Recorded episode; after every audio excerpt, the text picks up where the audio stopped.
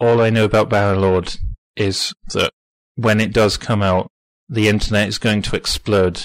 Steam will break. The developer is probably going to get death threats uh, because it Again. will inevitably not be.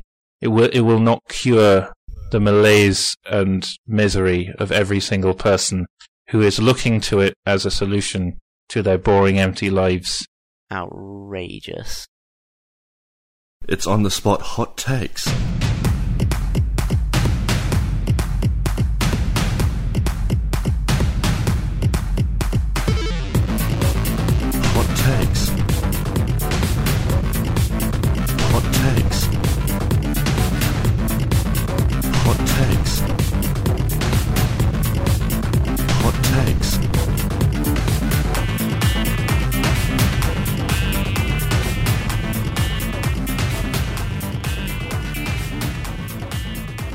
Hello, and welcome to episode 41 of Topic Chunder, your favorite bi weekly insight into games. I am Oddward Frenry, that's my name.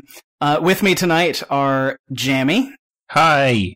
Jordan, I am Topic Chunder. Vopsy, Really? Oh, sure. and a bird. Hello. Damn. Uh, it's been a while, huh? For a really long time, I haven't played games in many months, but it doesn't matter because we haven't recorded in many months, so I'll just pick the last one I played. Sick.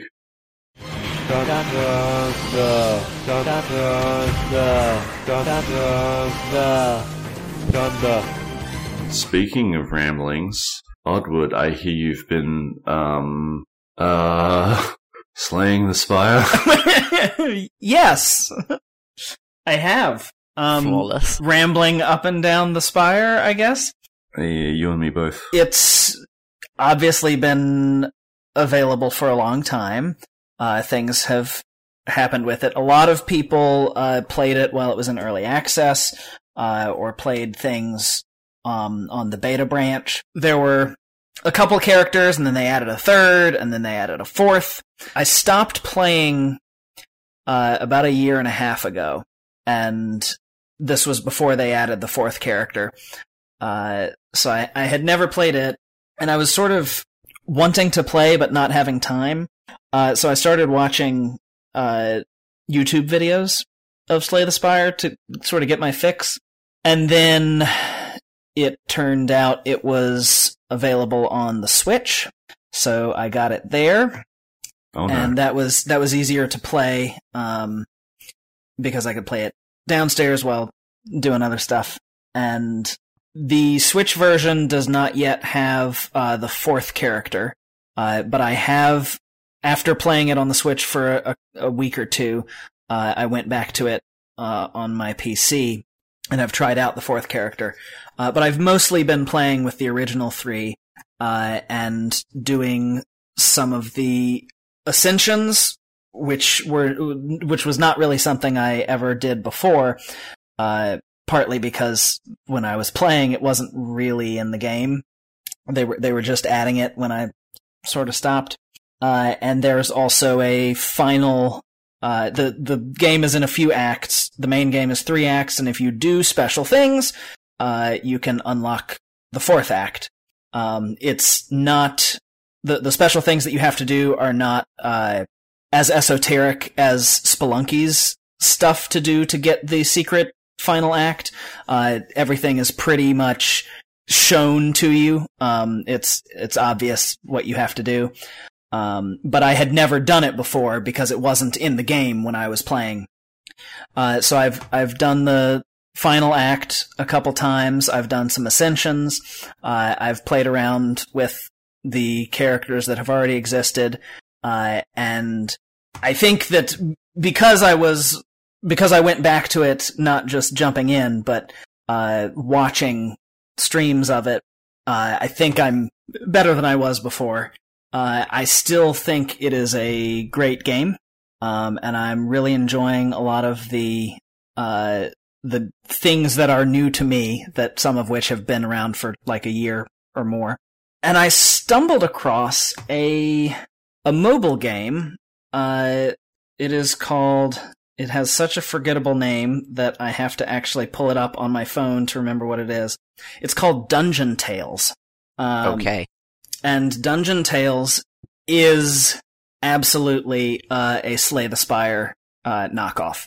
It's played, you know, with your phone in landscape mode. So the spire is a big tower that you are climbing, and so the map is uh, the map goes vertically, uh, and you see your branching paths that you can take through the spire. Uh, the Dungeon Tales is played in landscape mode, so the map is not vertical; it is horizontal. But if you just take a look at it, you will see it's Slay the Spire. It has branching paths. Um, there are a lot of uh, basic enemy fights. Every so often, there is an elite enemy fight that is depicted by uh, a scarier looking sort of demon with horns head instead of a little skull, uh, which is basically exactly the iconography used in Slay the Spire for elite fights. Uh, there are campfires where you can uh, regain some health. Um, there's uh, a slightly this is one of the places where they do a slight difference in mechanics. At campfires and Slay the Spire, you can upgrade the cards in your deck.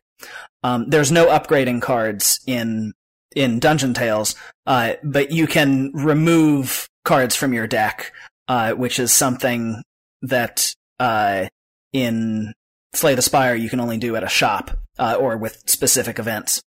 Uh, there are also event rooms that are de- denoted by a question mark, which is the exact same icon used in Slay the Spire. Um, and there are shops, uh, and there are uh, halfway through uh, each act is a chest that has some treasure and uh, some relic in it. There are a whole bunch of relics. They are mostly directly from Slay the Spire. Uh, even like to the point of, for instance, in Slay the Spire, there is a relic called Coffee Dripper. Uh, when you obtain it, um, you gain an extra energy uh, at the start of your turn, but you can no longer rest at campfires. Uh, there is a relic in Dungeon Tales called Caffeine Pills, which gives you an extra energy at the start of your turn, and you can no longer rest at campfires. A lot of the cards are straight out of it. They've done uh, something interesting. Uh, Slay the, they're both, so they're both deck builders. Uh, they're both roguelikes. Uh, you use your cards to fight enemies. Uh, most of the enemies you can tell are exact, uh, ports of enemies from Slay the Spire. Um, Slay the Spire, you start with three energy to spend on your turn. Dungeon Tales, you have five per turn, but there are some effects on cards that are usually lower energy cards on uh, when you have them in Slay the Spire that have cost more energy in Dungeon Tales. Uh, so it feels sort of like someone was like, well, okay, we have to make it different somehow. Uh, and this is how we're going to make it different. And what it sort of does is, uh, it's made it basically easier because you're drawing uh, a comparable amount of cards per turn, and your average cost is not that much higher, but your uh, available energy is higher. So you can just do more stuff. In addition to taking most things and making carbon copies of them uh, for the game, uh, they have also turned it into a terrible free to play mobile game. Um, Nice. th- there are persistent unlocks in Slay the Spire. As you play a character, you will get experience with it, and when you hit certain milestones of experience, you will unlock new cards that are going to show up in future runs. Um, the actual characters are pretty easy to unlock. Um, I, it's been a while. I don't remember. I think you. I don't remember if they're available just from the start or if they're if you have to win a run as something or or even just play a run as a previous character. Um, but it is certainly easy to access the other Slay the Spire characters. Uh, there are at least two characters in Dungeon Tales, uh, and I only have access to one because uh, you can buy the second one or you can reach level 20 with the first one. Uh, and you're leveling up one level or so per run. Um, I think I'm at level 12 right now with the starting character. Uh, the the the runs are three acts, and when you there's no there's no fourth secret act, um, but when you finish it, uh, you can watch an ad to get extra XP. Uh, every time you get to a uh, like a treasure floor, you have to watch an ad. Um, those are skippable. You need to watch the entire ad to get the XP.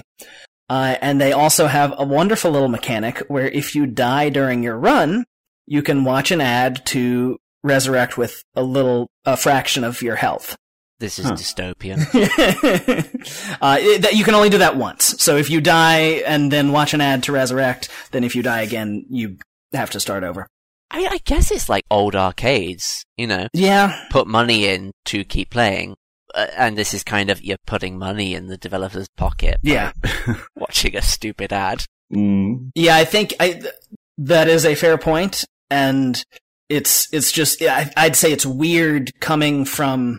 It feels like it's going backwards because it's I, I'm I'm associating it with a game where this is not the case.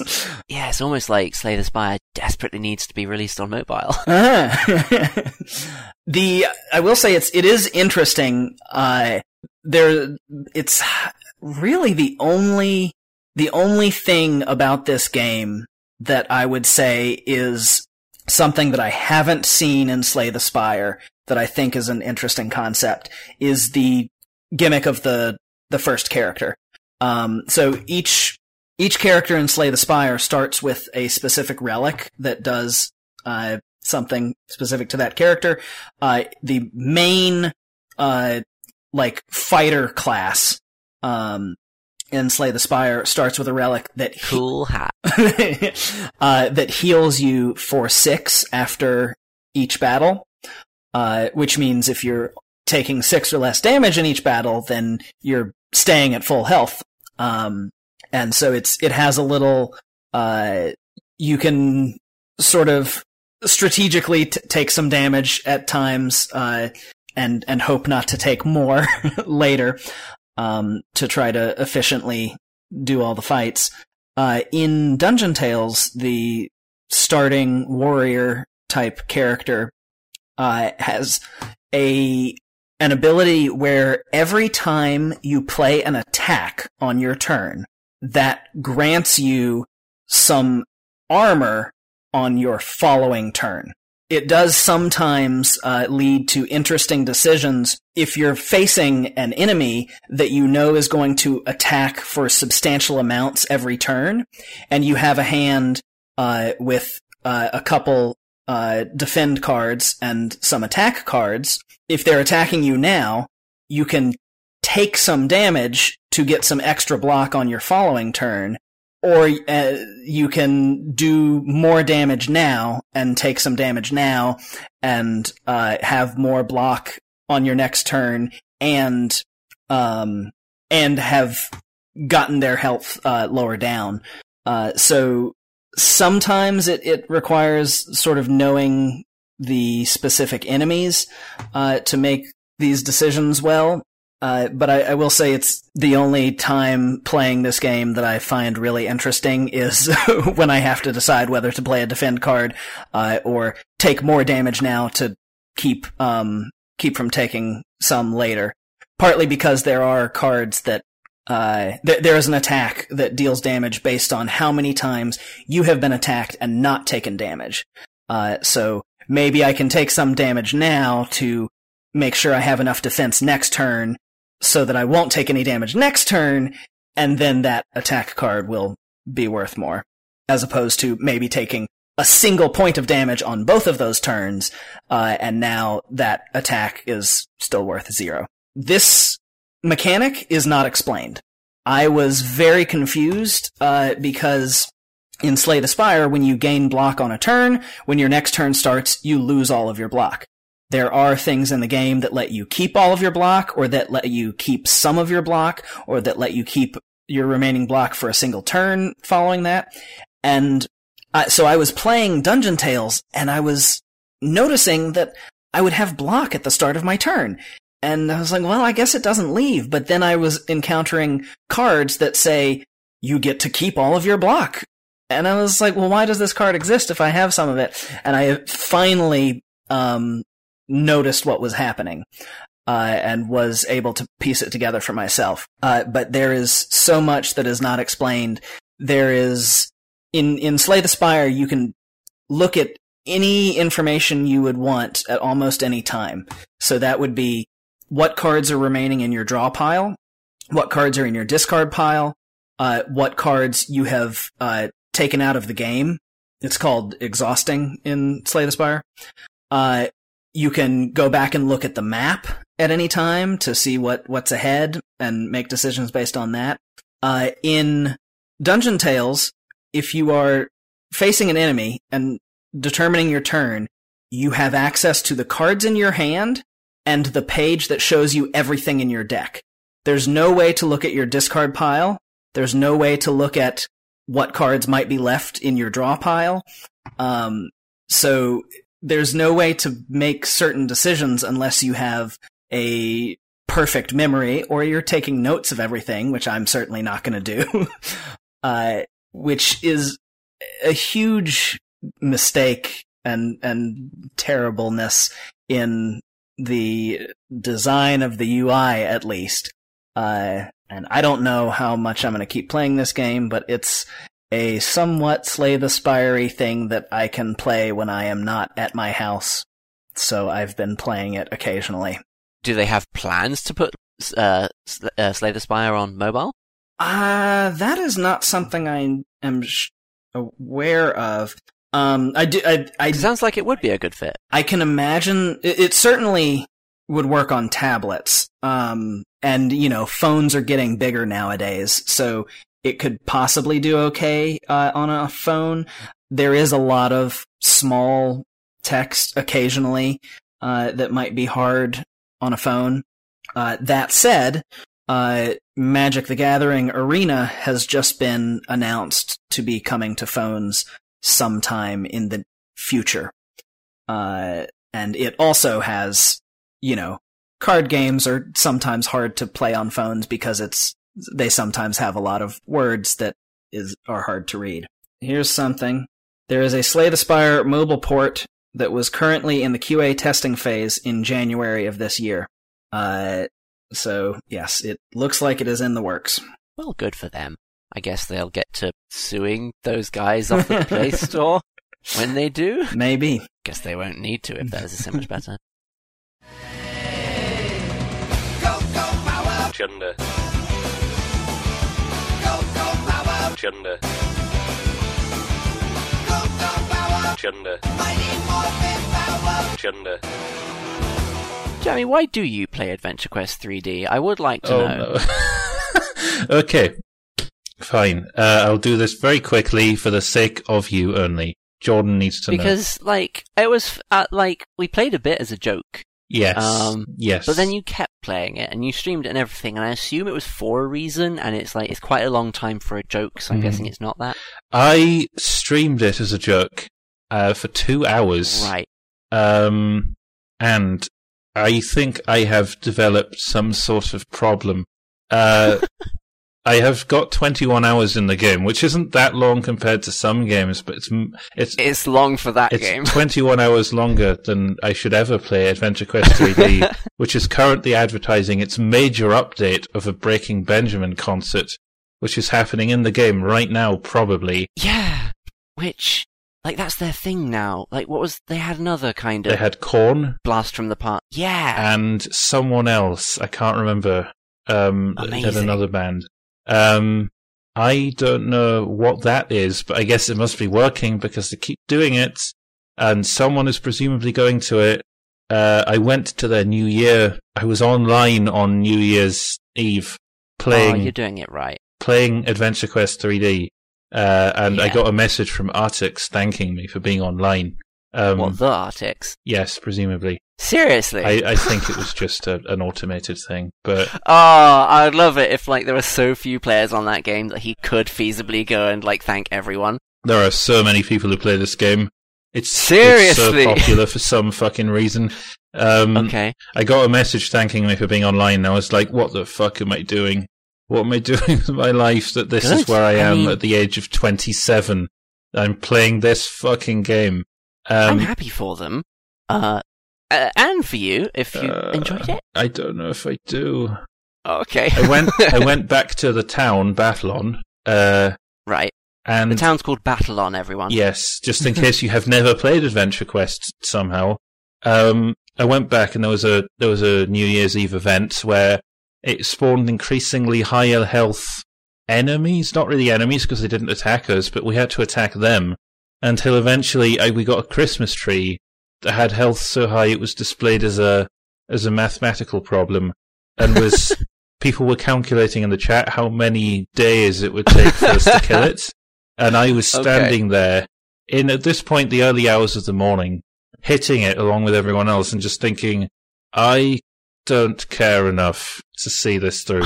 I'm going to go to bed, and I felt weirdly like I was betraying everyone because we were all there hitting it as a as a team, as a team effort, and I didn't. I didn't want to leave, but also my body was done, so I had to log out and I go mean, to sleep. You're kind of selling me on it. I mean, I'm not going to. Don't play it ever, please. I'm not 17 anymore, but just that's kind of sweet. I, I, I remember those sorts of events where everyone's pulling together and doing something live to beat some baddie or, you know, collect a, a million presents for, you know, this world's not Santa Claus. Thunder. I love, um, video games Is is Destiny 2 a video game? a video haven't- game I've been playing is, um, yeah, uh, it's been a little while since I've played it now, but hey, it's the only thing I've played recently, and uh, I put 300 and something hours into it since going back to it, um, which I did because it came out on Steam, which is why everyone went back to it. Uh, it was good. It's still a good game. It's um, it's a worse game, but uh, it's still a good game. Um, guns feel great. Uh, uh, it still uh, taps into those, you know, bits of your brain that make you want things. Um, makes me want things real bad. Guns, um, uh, coats, um, anything really. Uh, just to tick boxes. A lot, a lot more bo- box ticking this time around. Um, too much. Uh, too much shopping list. Um, of things to go and do. Uh, and not in an interesting way. Um, so last time I really, I think the last time I really talked about this on this pod was when I was back playing it when it was um, out on um, ah shoot, what's the uh, Battle.net? Uh, one thing that really baffled me was how the um, the freemium system was at once so just uh, ridiculously um, expensive, just uh, really exclusive. Just it was very very difficult to see anything in the shop that seemed to offer decent value.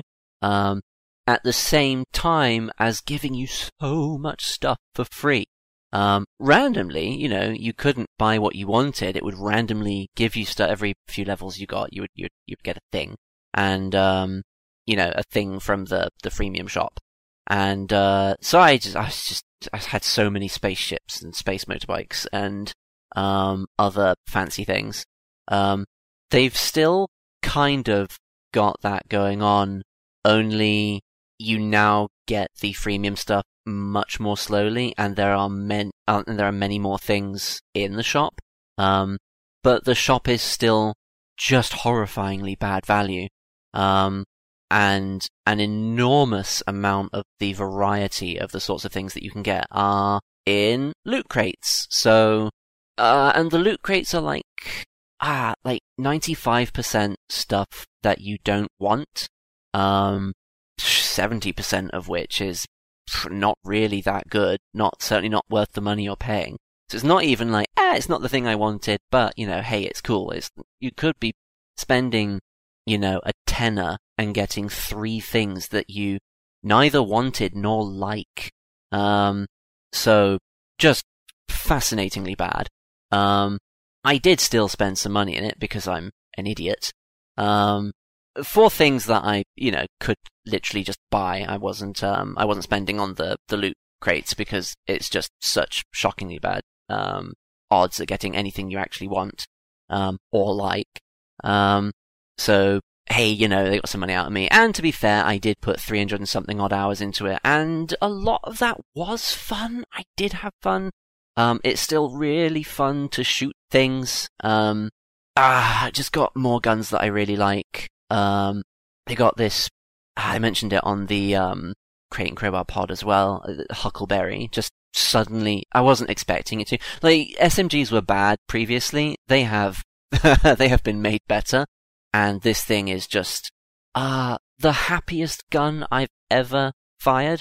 It just wants to kill people. Um, it's um, it spins up when you start shooting. It's got this tiny little magazine, not many bullets in it. Spins up, uh, kind of like a minigun t- kind of thing, but it's a it's an SMG. It's tiny, um, and it just goes. Once it's spun up, it's going real quick, shooting real fast, and every time you kill something, it reloads half of the mag. So if you can kill something with less than half the bullets in your mag, you just don't you don't reload ever. Um, and once this thing spun up, it's obscene how much damage it does. So it's for just chewing through waves of stuff. And so if you go into activities with loads of things in it, it's just a joy. It's just, just some of the best fun you can have in a shooter. You feel incredible. Um, and uh, ah, there's a there's a similar gun uh, called Sweet Business, which is as good as it sounds, uh, and it is the the the actual minigun version of this gun. Well, actually, the Huckleberry is kind of like the little version of this big gun. I like to think of Sweet Business as um, a giant happy dog, and Huckleberry as like a happy puppy, and it just they are your best friends. Um, Sweet Business just kind of, it's got the range, it's got a gigantic magazine, it reloads itself based on you walking over ammo, so you don't have to actually reload it, you just have to kind of keep moving slowly forward as you blast away with this minigun. Um, and it's way more versatile, so you can take it into more things. I actually like Huckleberry more in the situations where it does work, but at least Sweet Business, you can, you can go into other environments, you can take down like tougher, um, more bullet spongy enemies. Um, some oh, man, like especially since the class I play is the warlock, and I play like the void version of that. You get this ability where you heal yourself fully every time you kill something, and just those guns, like just just don't reload, just just keep going, and uh, you'll never die. um, you'll be surrounded by enemies, and they can't kill you because so long as you've got some squishies nearby, you're just yeah. So um, pretty incredible time. But the um, the endless shopping lists really started to put me off the game. It um, it's a game with so many good guns that I love, and like uh, when I was first playing, I had this hand cannon called Better Devils, and uh, I was kind of like getting headshots and felt really powerful. And then when a really tough enemy popped out, I had this kind of laser, which the, the longer you hold it on someone, the more damage it does. That was kind of like my thing that I used to take down um, big enemies. Um, felt awesome. And I liked using those weapons, and I didn't really get that tired of them. Uh, by the time I left, I probably could have switched to something else, but I started playing a different game. Um, I was happy to come back to Destiny 2. This time, every day, you have like ah, uh, what feels like a thousand bounties that they give you, and it's like use this kind of weapon, use that kind of weapon, uh, use this kind of weapon in um, Vanguard strikes, which is kind of like um, these little, just little missions that you can run. Um, use these kinds of weapons in the PvP mode. Use these kinds of weapons in the kind of like PvE with a little sprinkling of PvP mode. Um, which is great. Gambit, that's a fantastic mode. Um, all these great things that you can be doing, and it's just it just feels like because I've only got so much time in the day to be playing these things, and I want to optimize everything, and I want to use all of, and I want to kind of get all the uh, materials that I can. And they know that they know that the, the reason they're putting this in here is so that people feel compelled to play, and I did, and I put in so much time every day to do the tasks that I didn't want to do, so that I could maximally play the game with some things that I did like playing, and I just I, I was never able to get around to those things. Um, Yeah, like uh, if you do the bounties every day, you get bright dust, and bright dust is something that you can use to buy cosmetics. And I love buying cosmetics in these games. I like being able to look good, and so that was kind of like a big driving factor um, for me doing all of these bounties. It's like the only way you can get this stuff, really, realistically. Um, and uh, that's kind of like a separate freemium currency. You kind of like get a little corner of the freemium shop where you can buy things for bright dust instead of silver, which is the you have to spend money to get that stuff. Um, and just things used to be affordable. Bright dust, they're not really anymore. Um, when they brought out the holiday events, uh, they did give you the option of paying for, you know, the holiday outfits with silver or bright dust, uh, but the bright dust cost was just like, have you been playing this game for months and months? Have you been saving up that whole time? Okay, you can get this thing, but if not, you know, cough up. And it wasn't cheap. Um, so it's just like, I really want to enjoy it. There's so much about it I do like, and just at every turn, the game's like, no, no, no, no, no, you're not allowed to have fun. Uh, you need to jump through these hoops. Sometimes you kind of dismiss it as, okay, fine, you know, whatever, they gotta make money. Uh, it's steep, but fine. But you know what? A lot of times it wasn't about them making money. It was just about kind of retaining you and making you play only this game all the time. Which, when I used to play it, I used to find I could get through everything in like two or three days. And I liked that. You know, kind of get all of the stuff out of the way that you feel you have to, but also don't lose your real life. Like, if you have to go away and do something for a day, you don't fall behind. You don't have to, like, work twice as hard the next day to make sure that you're getting everything that you can. Um, yeah, it just felt abusive after a while. Uh, so as much as I liked it, and, oh, and, like, I finally got into raids this time. So you go into huge missions, just some of the best raid experiences that I've ever had in an online game. Really creative, um, team-based, uh, scenarios, kind of like combat mixed with puzzling and kind of like you've all got to be coordinated and, um, really genuinely fun challenges to overcome. Very difficult challenges, very difficult, complicated team-based challenges, but really, really satisfying to overcome. Cannot you know, flatter the designers of these scenarios more. Uh, I guess if you don't have the same sort of tendencies as me to be sucked into these systems, you could get away with enjoying it by not engaging with their deliberate attempts to exploit you. But they're deliberately attempting to exploit you. I can't not feel bad about that. So, yeah, it's kind of a bummer, but it really did yeah, I'd like to have liked the game more. There was so much, there is still so much in it that is still good, and they've put so much more in it that is really good. Um, but all I can really think about is how stressed out I felt trying to keep up with everything that they were pushing in front of my face every time I loaded in. Um, everything felt, l- ah, and like, there there are weapons that you can get which are locked behind quests that you can progress by playing one of the activities. Um, there's a bow called Hush that you can get uh, by playing Gambit, and you get it by using bows. Sure. Um, you need to get, I think it was a thousand kills. So final blows. Uh, it has to be you scoring the final blow. Someone else can't steal it from you. You have to score the final blow. A thousand with bows, and they're good weapons. Uh, they're kind of difficult to use well. Um, they kind of seem uh, like they kind of seem like they're a trap um, to begin with. Like, oh, they're fun, but they're not that good. Um, and I know I actually did find that I managed to make it work, and it really it was actually a good thing that it kind of pushed me to use that in that mode. I might not have done that otherwise. But a thousand, I discovered that I really liked it. Like a hundred kills in, uh, maybe like three hundred kills would have been, I don't know, that would have been hard still. That would have been like a lot of work. But then it's also 500 um, critical last hits. So you gotta like headshot all these guys. Um, or like half of them. Like I'm way behind on my headshots. I just kind of use this bow that makes explosions when I shoot at and kill things.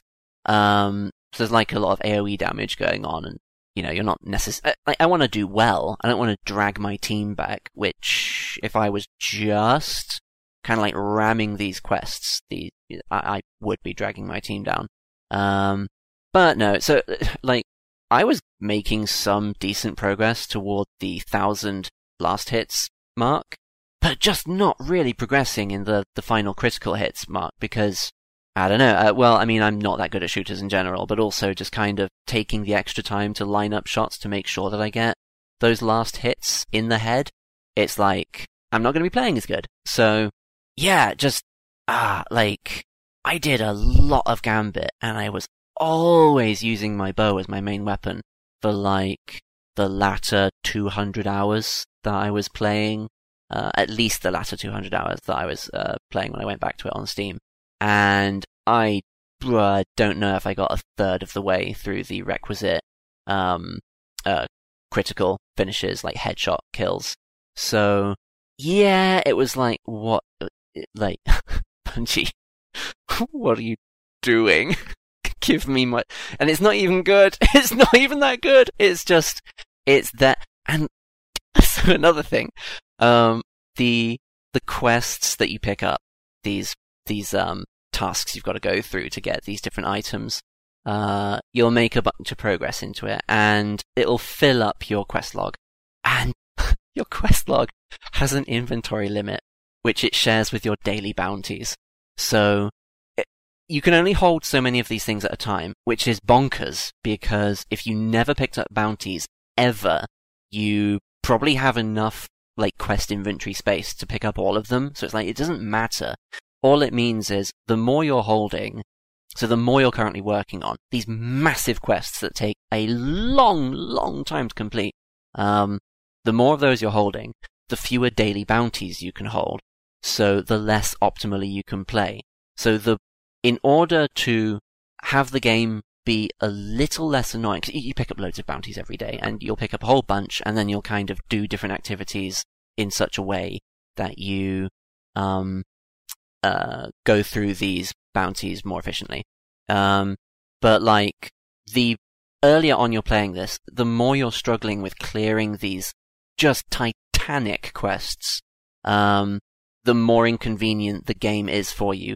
By some twisted design, it's like it's it's hard to see how this was accidentally contrived, but it's also hard to well, accidentally implemented. It seems contrived, but it's also hard to see what they get out of this. Like, I don't know who this creates value for. It, not them, unless they feed on misery. Um, so, yeah, it broke me. And, uh, like, I bought the first season pass and, like, went way over the XP requirement to get everything in it. Um, I did have fun. Toward the end of that season pass, I was waning and I was like, ah, do I really quite done with it? Bought the season pass, made my investment, got a little ways into it, and then there just kind of came a day where it's like, you know what? Actually, I'm just gonna cut my losses. Like the season pass isn't that cheap. Um, and I'd gone and bought like a bunch of DLCs. I didn't even play the final DLC. You know, I was just so wearied by the game at that point that even though I had invested a bunch of money into it, it's like, at this point, I think I can just consider that money lost because I'm not getting any value from it anymore. It's not like I'm going to be made happy by my purchase. It's just making me stressed. So, yeah, uh, yeah, in our game of the year thing that we did on the, the on the Discord server, it's like, I have listed it as one of my games of the year. I did have amazing fun. I, I had just such unique experiences with some Gambit matches, with some of the PvP matches, with definitely with the raids. Um, but it made the, the whole rest of the game just seemed like it was orchestrated to just laser focus to make me feel miserable. It's, you know, it's kind of like that difference that people come up with with like, uh, like hedonism and Epicureanism, where you've got like hedonism, which is just about like pleasure, pleasure, pleasure, what I want now. Um, and then you've got like, uh, philosopher dude, Epicurus, kind of came up with a sort of more of sort a more kind of nuanced version of that, where it's kind of like, oh yeah, his like his philosophy was kind of like maximize your pleasure in life, but in a way that is sensible and reasonable, and you don't regret later. So like, you know, don't eat so much you become ill. Um, moderate things and kind of maximize your happiness that way. This game has just gone like, in a way that I haven't ever seen any other game ever do, but that might just be because I don't play like viciously exploitative mobile games. Um, just like full hedonism mode in that kind of way. I don't know, that's a silly way to put it maybe, but that's kind of the way it feels to me. Like it's just, it's just full on, its design philosophy is about exploiting you so hard that it makes you sick. Um, I don't know. Some people still seem to be enjoying it, so maybe I've just got kind of whalish ten- tendencies and not enough money to like, not enough time and money to fully indulge in that. But I don't know. It's a black mark against the game. For me, it's a shame because I've I've put I've had a lot of fun with it, and now it's just all that fun is still there. It's just kind of locked behind really nasty, badly designed, or or, or at least like cruelly designed systems. I can't tell. So yeah, that's my little rant about Destiny 2 Stone Cold takes from yesteryear. It's always nice when a game makes you think phrases like cut my losses and am I getting Yeah. value out of this? Normal Mm. things to think about entertainment. I'm always thinking that Yeah. while watching Netflix. Actually, tell you what, I do do that with Netflix TV shows. I'm thinking like, mm, am I actually enjoying this? Do I want to watch the rest no. of this? I've definitely had that. You know, you've invested so many hours into watching this thing which was maybe good for a season, and now it's like, you know what? I don't actually care if I don't see how the TV show version of Game of Thrones ends. I'm going to wait for the book. you know? Um, yeah. Except, I don't know, with a game it just feels more personal because you really attach yourself to it. Oh, um, I forgot, I wasn't done complaining. Sorry. Um, so I like looking pretty in games. I love video games fashion stuff. Um, first season of Destiny, I had uh, a good time because um, many of the clothes were cool and interesting, and you could kind of mix and match. And uh, the armor system wasn't too complicated. It was kind of, you know, kind of dumb. You just kind of uh, all that really mattered was your light level, because there's like a light level associated with your um, armor pieces, and like if it's higher, it's better. Stick it on. Um, and I play Warlock, which is like the defining feature of that. There's two defi- uh, okay, there's three defining features of that class in terms of aesthetics. One is your class item, which is an armband. It's the worst of the class items. It's not a cape or like an arse towel. It's uh, an armband, Uh, whatever. Excuse me? Oh, the Titans get a little ass towel. It's just a towel that hold uh, over their ass. But um, uh, it looks good. Um, tea towel. Um, but uh, yeah, you get a little armband, so fine.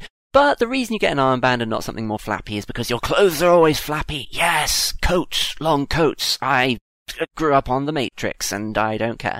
Um, and um, the other thing is every single helmet has a freaking coin slot in it just like a vertical vi- vertical slot of a visor, and it doesn't look good. Anyway, there was one helmet that didn't have that. Well, a couple of helmets. There was one helmet that I really liked. It made you like a Power Ranger. I was happy. Um, I come back. My armor's garbage now because the armor system's been overhauled, but not retroactively. You've got to get new armor, so fine. So you go out into the world and you start getting new armors, and like, I don't like any of this stuff, but fine, I'll, you know, get versions of my old armor and, you know, in, in the new version, and it's like, uh, all this, by the way, was done because they wanted people to be able to wear what they wanted. That was what they said. Every decision they made implementing this went f- completely against that. Um, you could pretty much wear whatever you wanted before. After this change, you had to wear whatever garbage you found. Um, that had high stats, pretty much. Um, the armor system became incredibly complicated, for one thing.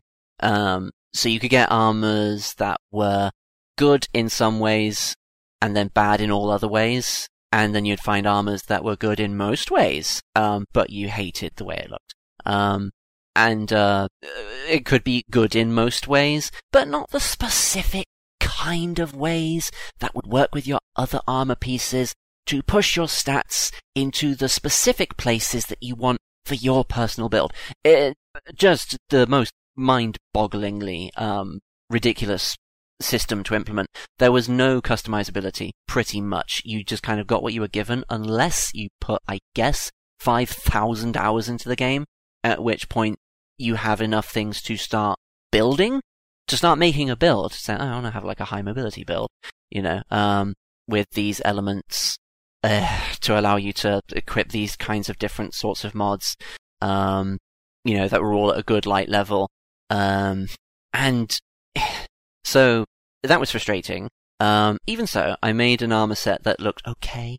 Um, but I couldn't make my previous one because the kinds of armor that you got from, sorry, year one is what, yeah, when you're first playing, it's like year one, certain armors that came out then. The kinds of armors that came out then were never re-released. There's no way to get them.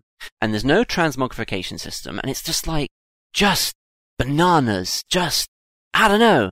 It seems like the simplest thing, just, uh, I couldn't even, I couldn't even buy transmog stuff. I'd have paid money to make my spaceman look cool again, because that is, it's, it's a big part of why I play these games. I like, I like dressing up my dollies, what can I say?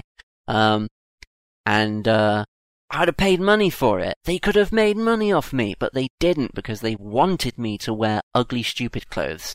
Um, I don't know why. Ah, do they just harvest my frustration from these sorts of podcasts? Is this their game? Um, I don't know. Just like they're frustration vampires and they just pick up everyone complaining on YouTube and that just sustains them. That's, that's my working theory. It's the only way I can make sense of it. I think I'm done now. I think I've, I've, uh, I've, I've run out of things that I can remember to complain about. I'm so sad. I want to sing this game's praises. People did some real good stuff in it, and it is real good. And you know what? Maybe it will be a lot better in the future. Maybe they'll fix things. Because I stopped playing. And, like, Kane's been moaning about it, so presumably he's going to stop playing soon. I think Kane complaining about a game. Yeah, that's a pretty bad metric. It means it exists. yeah, yeah, and that, I mean, that's a good point because I do disagree with him on a lot of the points that he complains about, so let's just consider this one data point. Shiny Chrome. Chunder. Wow. I have been playing Hearthstone Battlegrounds, which is uh, version of auto chess thing that everyone's doing now. And uh, it's really good. It's the best one by quite far, in my opinion. Which ones have you played? Uh, not the League of Legends one, but the the original one and the Dota one. By the original one, you mean the mod for Dota? Exactly. and I also played so the, the two Dota ones. Yeah, and I played the the one they made after they got booted out from Dota mod and made their own thing. I played that one as well. But Vopsy, you don't like Hearthstone. No, Hearthstone's a bad game. Um, but uh, the thing that really works is like the Blizzardification of games that I don't like in general. Like it's generally that's not what I want. But for auto chess, it's like perfect because that's a game that I want to be pretty simple, and I want it, the game to be over pretty quickly. But like the issue that I sort of ran into with Underlords uh, and the other one, it's like the game just took too long. Like one game would take like 30 minutes, which is too long for that kind of. God, yeah, that's excruciating. Yeah, like I'm I'm fine with that. If it's like a Dota match, then then that's fine. But when it's like that kind of like simple sort of passive game, it's, it's definitely too long. Um, so what Hearthstone have done, it's like it's in the Hearthstone client. I guess it's like even less chess-like, so I'm, I'm not sure. It's like Auto Battler, I guess is the name you should use now, and not Auto Chess. Um, because it looks sort of exactly like the the Hearthstone UI in that it's like a board, and then both players have their monsters in front of them on the board. Is there a, a grid or lanes? So you both have like one lane of monsters, just like in a normal Hearthstone card match. Uh, so you like, so it's like a shop phase. You buy your monsters and then you throw them out onto the board, and then you can reorder them, like if they go first or if they go last, and that matters because the monster they attack from the left to the right, but what they shoot to attack on the enemy side is random. So, but it sort of matters. Maybe you want something to die first um, before other things, basically. Um, so you buy your monsters, you put them on the board, and then like just copies of the cards from Hearthstone, basically. So like some of them have battle cries, which is like when they're played, give another monster plus one plus one or something like that. Um, or some of them have death rattles, so when they die, every other monster gets plus two plus two, or when they die, summon another minion with the same cost. And, so and some of them have taunts, so they have to be attacked first by the enemy before they can attack the other things on your board. It's exactly like the Hearthstone cards. Uh, and sort of like all the other ones, you also level up your shop. So for an amount of money, you can you can upgrade and you get like tier two monsters instead of tier one monsters. And then it just sort of plays out. You play against seven other people, uh, and you get matched against one of them randomly every round. And you watch your things punch each other, and then uh, there's no no winning or losing bonus except like if you're losing, you're losing health, but winning doesn't get you anything. Like most of the other ones, you get more gold or stuff like that. Uh, but in this, you don't really get anything from winning, uh, which is pretty interesting. Um, but yeah, so then you sort of play out. You have 40 health, and the health you take is dependent on the tier of the monster that are still on the board when you lose, uh, and also the level of the enemy player's shop. So you sort of add all those together, and you take that much damage. Um, so you sort of start taking more and more damage over the game, uh, if if your high tier stuff is alive at least. Do all of these um, auto battlers have the uh, randomness in what your people attack?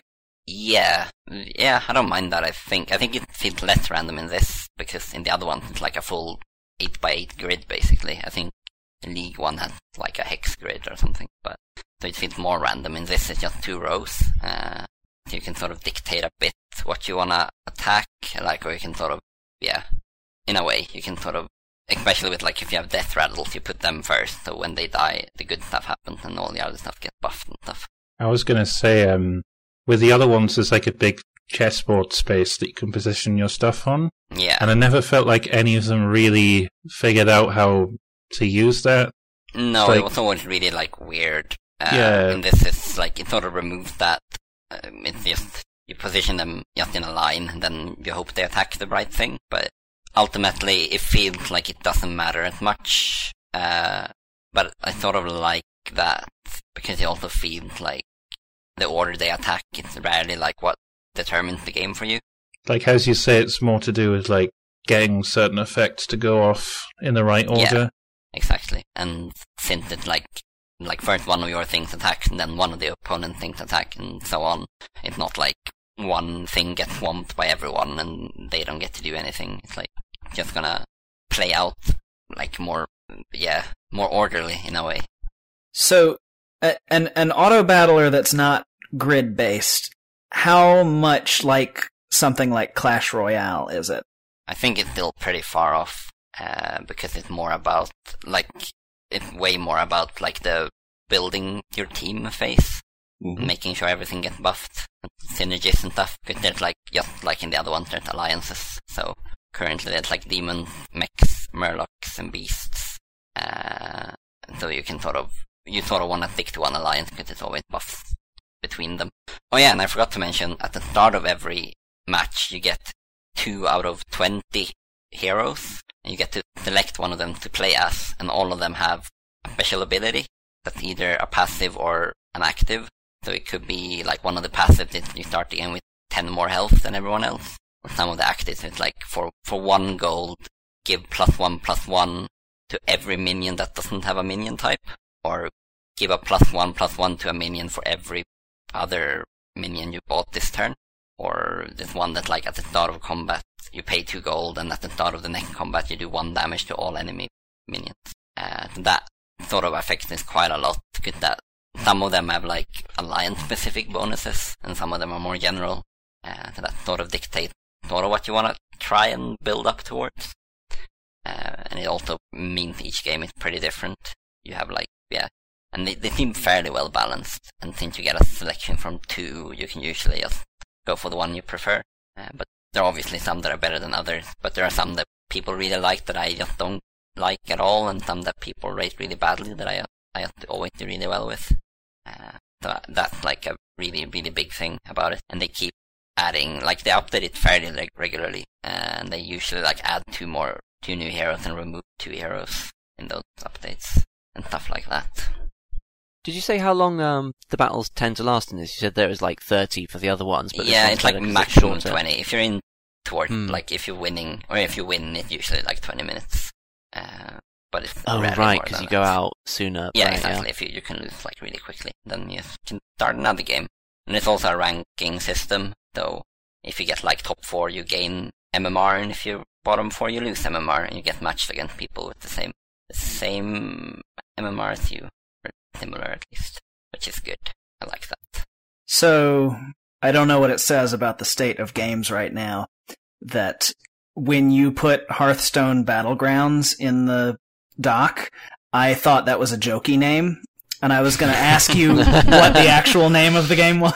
That is literally what it's called. Uh, yeah, literally it. And it's like I didn't know about it until almost like two months ago when my friend was playing it on mobile phone. I was like, "What's that?" And it's like, "Oh, it's Hearthstone Battlegrounds." And it's also because it's like snuck inside the Hearthstone client, a game that I don't play anymore or don't pay attention to. It's like I just didn't find it. I get like the league, the league one and the original Dota mod were also like inside another game client. So, um, but yeah, as I said at the start, I think like the Blizzardification of stuff just really, really works here. Uh, like I think Hearthstone isn't very good because it just works Magic, in my opinion, and HOTS isn't good because it just works Dota. And but but for this but for this this format, it really works because what this format didn't need was more like to be more complicated. This format needed to be simpler, and they have made that good. And I have played it quite a lot, and because the game are so quick, I can just like fit it in between an iRacing race and waiting for the next one. Perfect. Would totally accurate battlegrounds make a good auto battler. N- hmm. no, Like, maybe. I Like don't if- know. it would make Yeah. a bad one, but funny, I think. Yes, Right. exactly. I think that's exactly it. It would make a bad but funny one. I mean, they already made the totally accurate battlegrounds joke. It's kind of a shame they haven't made an auto battler joke. Yeah, that's like exactly. That would just be like Clash Royale, but incredibly stupid, which is mm, a big improvement, honestly. uh, I would play that, but probably not a lot. But I would play it a bit. I was thinking of Clash Royale because uh, they just released a game that's Magic the Gathering, but Clash Royale basically. And I played it for a day and then never went back. Nice. Uh, you said this is this game is only uh, available in the Hearthstone client. Exactly. Okay, so you have to have Hearthstone installed to play this. Okay. Yeah, Hearthstone's like it's a fairly small game. Uh, too bad. Uh, but yeah, it's really good. It's like, like I've got a good tutorial. I think Yami, you played the tutorial, right? I have played the tutorial and Yeah. one real game, Nice. Ooh. so I'm an Yeah. expert now. Exactly. But like the tutorial teaches you everything, but then it's like a lot of time of just like understanding how to play each hero and just like when to upgrade your shop is like a huge part of it because you don't want to fall behind in like shop level, but you just wanna you don't want to upgrade too early because that means you basically lose a round of buying minions for upgrading your shop. It's a it's a like a really big part of sort of analyzing when you need to do that. Yes. Yeah, and this is all this is all stuff from Hearthstone. It's all like actual Hearthstone cards, or like yeah, which is it's a bit weird because like it's because some things are like summon a random one cost minion when you die, but I refer to a one cost card in Hearthstone. It's not like a because everything costs all minions cost three when you buy them, and they cost one when you sell them, or that you get you get one from selling them. Uh, so like a one cost minion would be like a card that costs one in the actual Hearthstone game, which is a bit weird, but it's not like a huge deal. Is that something you're expected to know? No, because like in, with if you play those minions, it's just random anyway. It's just like one cost just means you get a random shitty minion. Uh, Okay. Uh, so it's not like a huge deal. Uh, and generally, those like summon a random thing, I don't like playing them because it's random. So sometimes you get something that's completely garbage, and then you lose.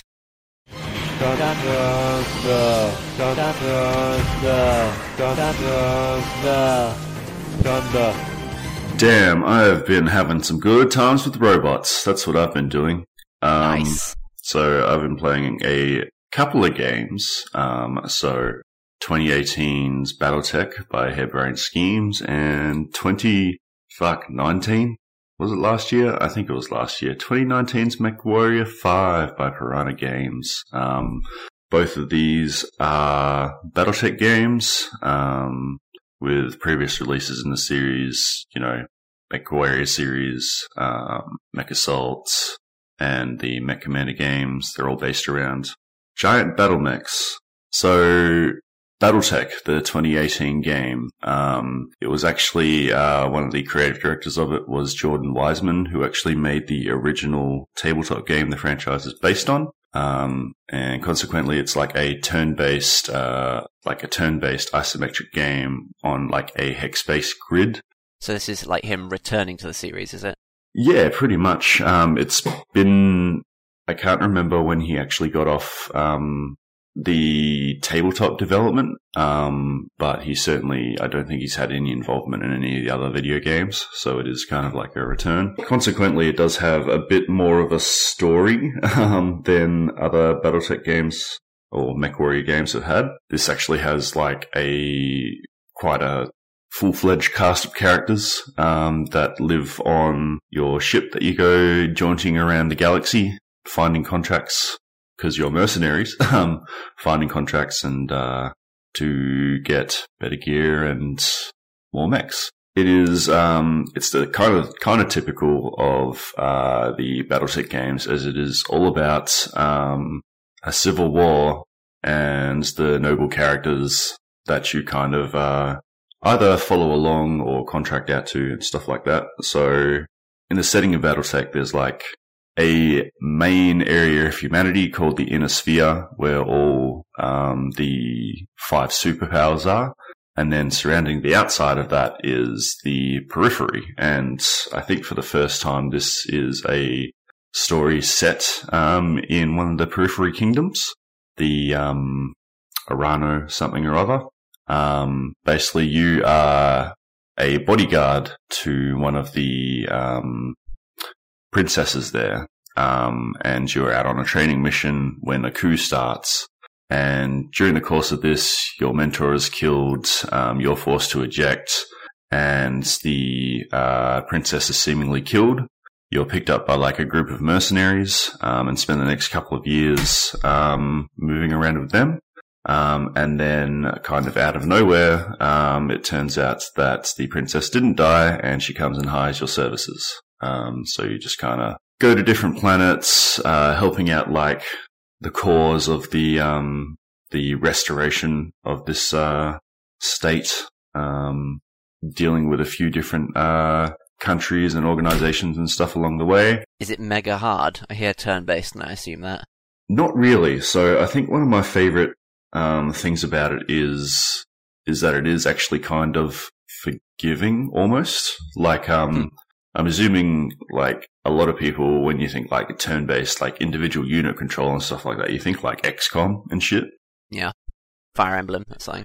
Yeah, yeah, where it's only a few hits and then somebody's dead, like just gone.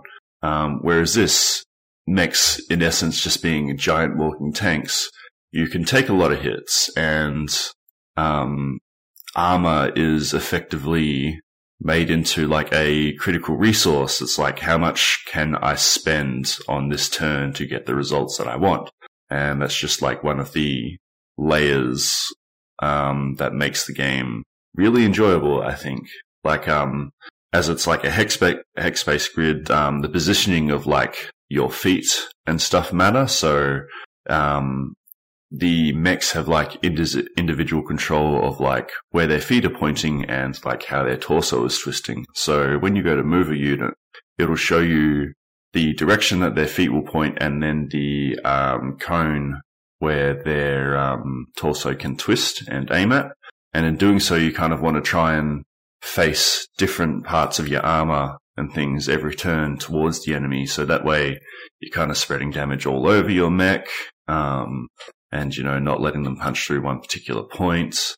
And conversely, that also leads to, um, you trying to maneuver the mechs to get into, um, you know, advantage, advantageous positions to like punch through already weak armor or get to their uh, back armor, stuff like that, which is generally weaker. Um, so there is like movement based, uh, part of it, um, which isn't quite as cover based as XCOM either. Um, and then there's the weapons part of it, which is that um, you've got three different sorts of weapons: energy, uh, missile, and uh, ballistics.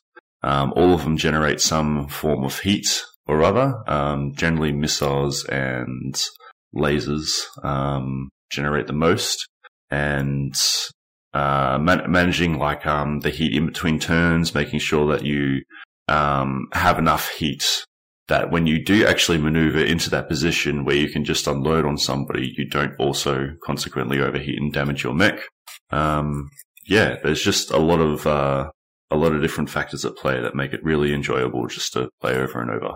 So it's like one of those games where you can't really avoid losing some Yeah, armor or HP kind of thing. You go in and it's about kind of playing the maths and mitigating and Mm. uh, that sort of thing. So, okay. And like you reset between battles then, do you? You do. So, um, it's like in between battles, you go back to the Argo, which is like your, um, spaceship base of operations, um, that you travel around in. And in there, um, you get, um, like your after action report. So if you've just got damaged armor, that doesn't take any time to repair at all. And the mechs are ready to go on another mission as soon as they're like, uh, as soon as you exit out of that screen and pick up another one. Um, but if your internal structure gets damaged, um, then you're guaranteed like at least a couple of days of repair time. Um, and depending on how severe the damage is, it can go up to, you know, weeks or months or whatever. So, um, it's like, that's kind of like what it is. It's like as armor as a resource is like, these are essentially at the end of the turn, at the end of the, like the mission free hits, I guess. Yeah.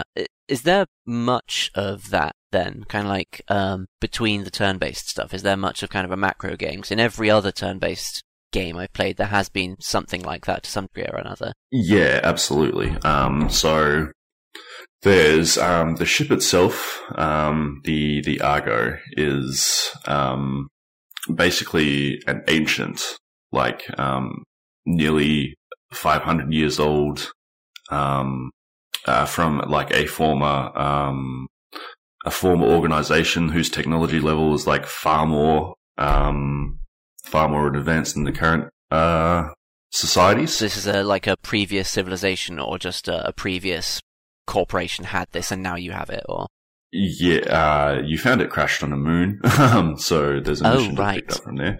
Um, so it's actually in quite a bit of disrepair. Um, so there's uh, managing the upgrades for your ship, um, which can affect things like uh, how fast you can repair mechs or how um, how quickly uh, people heal up. Um, there's a lot of like different recreation ones for the crew members and your mechs Hmm. um, that give more morale and your mechs. Mech warriors, rather. Sorry, the people who pilot them. Aww. yeah. Um. Uh. Then there's like um. There's managing the finances um of the company. Um. So. Um, your main source of income being like the missions that you do, but um, a significant part of your payment for missions will be in salvage. Um, so that's like extra weapons or parts of mechs and things like that. Um, so there's managing that to ensure that you have enough to keep the lights on. Um, and then there's uh, the mech warrior them, mech warriors themselves. They have um, four different skill trees that you can level up individually, and depending on how you level up them up, um, they can get like two basic skills, which might include like a standard damage reduction or um, like the ability to target multiple targets in one turn. Um, and one master ability, um, which might be things like um, shots with a single weapon can like ignore all cover, or um, one that just lets you uh, drop a whole bunch of heat um, at the start of that um, at the start of your turn. Um, and they all uh, all the mech warriors themselves have um, I wouldn't say like indi- uh, traits that affect them in the actual turn based thing. Um, but there are like little events that pop up with your different mech warriors where it's like, oh, hey, this guy here uh, had like a bright idea in the middle of the night to um, go down and tinker with one of the weapons to see if they can try and make it better. And it's like, um, depending on where they were raised, you know, they might be like um, a criminal or something like that and like have some idea around weapons. So you'll end up getting like a better gun out of it. Or they might be like some noble that's never had any training like in this sort of thing before, and they fuck it up, and you lose a gun. So okay. hey fellas, I got a bright idea. there, there was a there was a good one that I got where um uh, you kind of walk in on two of them arguing in the kitchen because um they've got like um you've run out of coffee and there's only like one cup left, and the option is to like um, give it to either one of them after hearing their arguments, split it between them, or just take the coffee and drink it yourself. um, so as the uh, yeah, as as the commander of this uh, as this com- of this company, I thought it was fair that I should get the coffee. Um, Yeah, and it's problem solved. and consequently, like lowered uh, lowered their spirits, um, which is like a negative um, a negative uh, a debuff that they can get for a number of days. Um, and kind of lowered the morale of the company overall. Ah, see, I'd have seen the funny side. yeah, all the all the individual mech warriors do kind of end up getting their own little personalities, depending on how much you actually read into it as well. Um, which is neat. Yeah, it's just it's just a good game all round. Um, and that kind of brings me on to Mech Warrior Five, um, which is a good game in very specific ways and kind of middling in others. Um, which is a shame because this is actually the first like FPS um, MechWarrior game since I think 2003, um, or I should say the first single player, because there was MechWarrior Online in 2012, I think there was. Um, so yeah, people have been waiting for this one for a long time. The things that feel good about it, uh, its piloting is like brilliant. All the mechs just have their own individual weight and like momentum to them and They look wicked cool as well. they really do. Um, as always, Piranha Games um, have a really good, um, a really good style. I think for the universe, um, they take what I personally find to be quite silly um, drawings from the original tabletop game and update them into something that I think actually looks setting appropriate. Um, yeah, but like being like in the light mechs and stuff, and being able to like um, you get a mission to infiltrate a base and destroy like this uh, this dish, and like you're in this mech that runs along at like 110 kilometers an hour, and you come up on their wall and you fucking vault over it, and while you're in midair, you kind of twist around and let off a volley of missiles and lasers to destroy like this communications dish, and as soon as you land, there are all these enemies on you, so you duck into an alleyway, and then while you're out of sight, quickly vault over the wall again and just keep on running. Or like being an assault mech and just literally just walking straight through the wall. And um just Nice. opening up with everything. So there is quite a bit of variation. It feels really amazing. Um but the rest of the game is not great, unfortunately. um so like um probably the first thing that hit me off the bat was um how kind of sterile outside of the missions felt. Um compared compared to like Battletech, which actually has like little touches like your mech warriors have their personalities, and then you've got the different main characters like the actual crew of the ship that you're on that are um all extremely enjoyable to talk to. Um on this one you've got two people that you can talk to, um that you kind of wander around um when you as when you first get out of a mission it dumps you in first person um on your ship and the ship consists of a mech bay, the command like the command quarters, the bridge or whatever, and your room. Um, and you can walk from one to the other within the space of about 30 seconds, and there's only two characters that you can talk to. Um, and both of them have got horrible put on British accents. um, Excellent. no, neither of them have anything to say um, to you after missions. Um, story missions are kind of few and far between, so they don't really have any updates on that.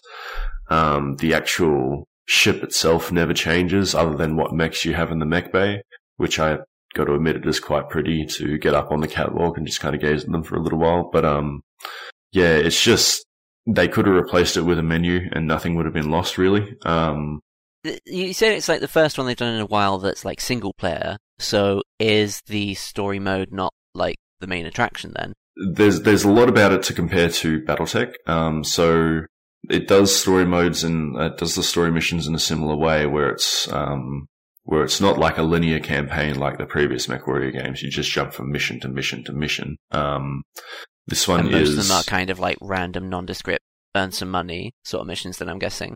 Yeah, yep. Um, you basically jump from um, star system to star system, um, looking for various like uh, war zones or conflict zones. So you can pick up a couple of contracts, jump to the next, um, jump to the next one.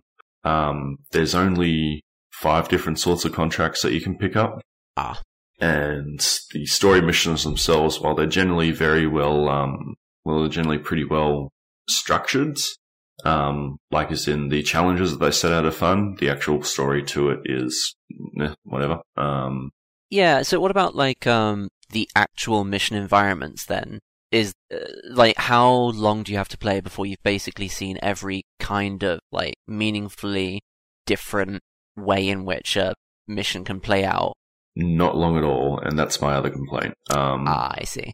Yeah, so with the generation, everything is uh, quite obviously tile based. Um, you'll run into the same style of city over and over again. Um, generally, it'll be like a um, a crater, and then in the middle of it will be like a little walled city, or it'll be a base that is in like walled in a horseshoe type of thing with two turrets out the front and then their major building off in the back of it. So it, it doesn't take long at all to start recognizing stuff. Um, especially when, um, the maps that it actually generates for these missions, um, are quite large.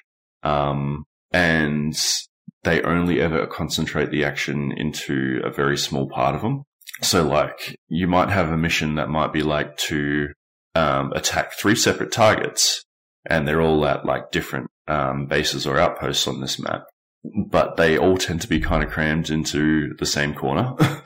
um, and in the rare occasions where you do get ones where you do have to like travel to the other map and stuff like that, there's actually no enemies in between. So it's just like go here, fight, and then just hold down the run button um, to the next spot. In the actual fights themselves, enemies just kind of respawn out of nowhere. Um, and it gets kind of dull pretty quickly. Like, um, you get like, uh, wave based, uh, defense missions and stuff like that. And they can only ever drop four units at a time. And it's like, okay, clear out these ones. Oh, look, here comes the other drop ship.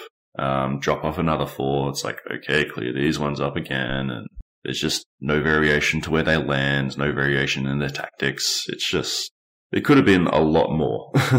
Would you say that it was that these encounters were uh, meaningful and fun for a while, and then you kind of see everything there is to see, and then that's why it's bad because you kind of see everything too quickly, or is there a problem with these encounters to begin with? like I said, the pi- the piloting actually feels great. Um, that is uh, that is what kept me playing it before playing it for so long. So they built an amazing simulator and not much game around it. Yeah, not not much else around. It really is a bit of a shame. Um, it does have official mod support, so I don't know. Maybe somebody will come Hmm. along and like bang it up. But to be frank, the um, Mech Warrior franchise has kind of got its foot half in the grave at the moment, anyway. So Giant mech foot, big stompy foot. Big stompy foot, half on the bad terrain that gives it disadvantages. I hope that it gets better. They're still updating it. They're still looking after it. Um, MechWarrior Online kind of went through its ups and downs, um, at least in terms of piloting, but they seems to have, like I said, nailed it for this one. Um, I just hope something else happens. like even, like, um, even just a bit more variation, um, to the missions instead of just the five that you have and you do over and over again. yeah. Chunder. Mm. All right. Uh, should we stop recording? We're done now, right? Yes, we're done. Bye. Yeah, there's Tight. literally nothing interesting happened. Bye. Plonk.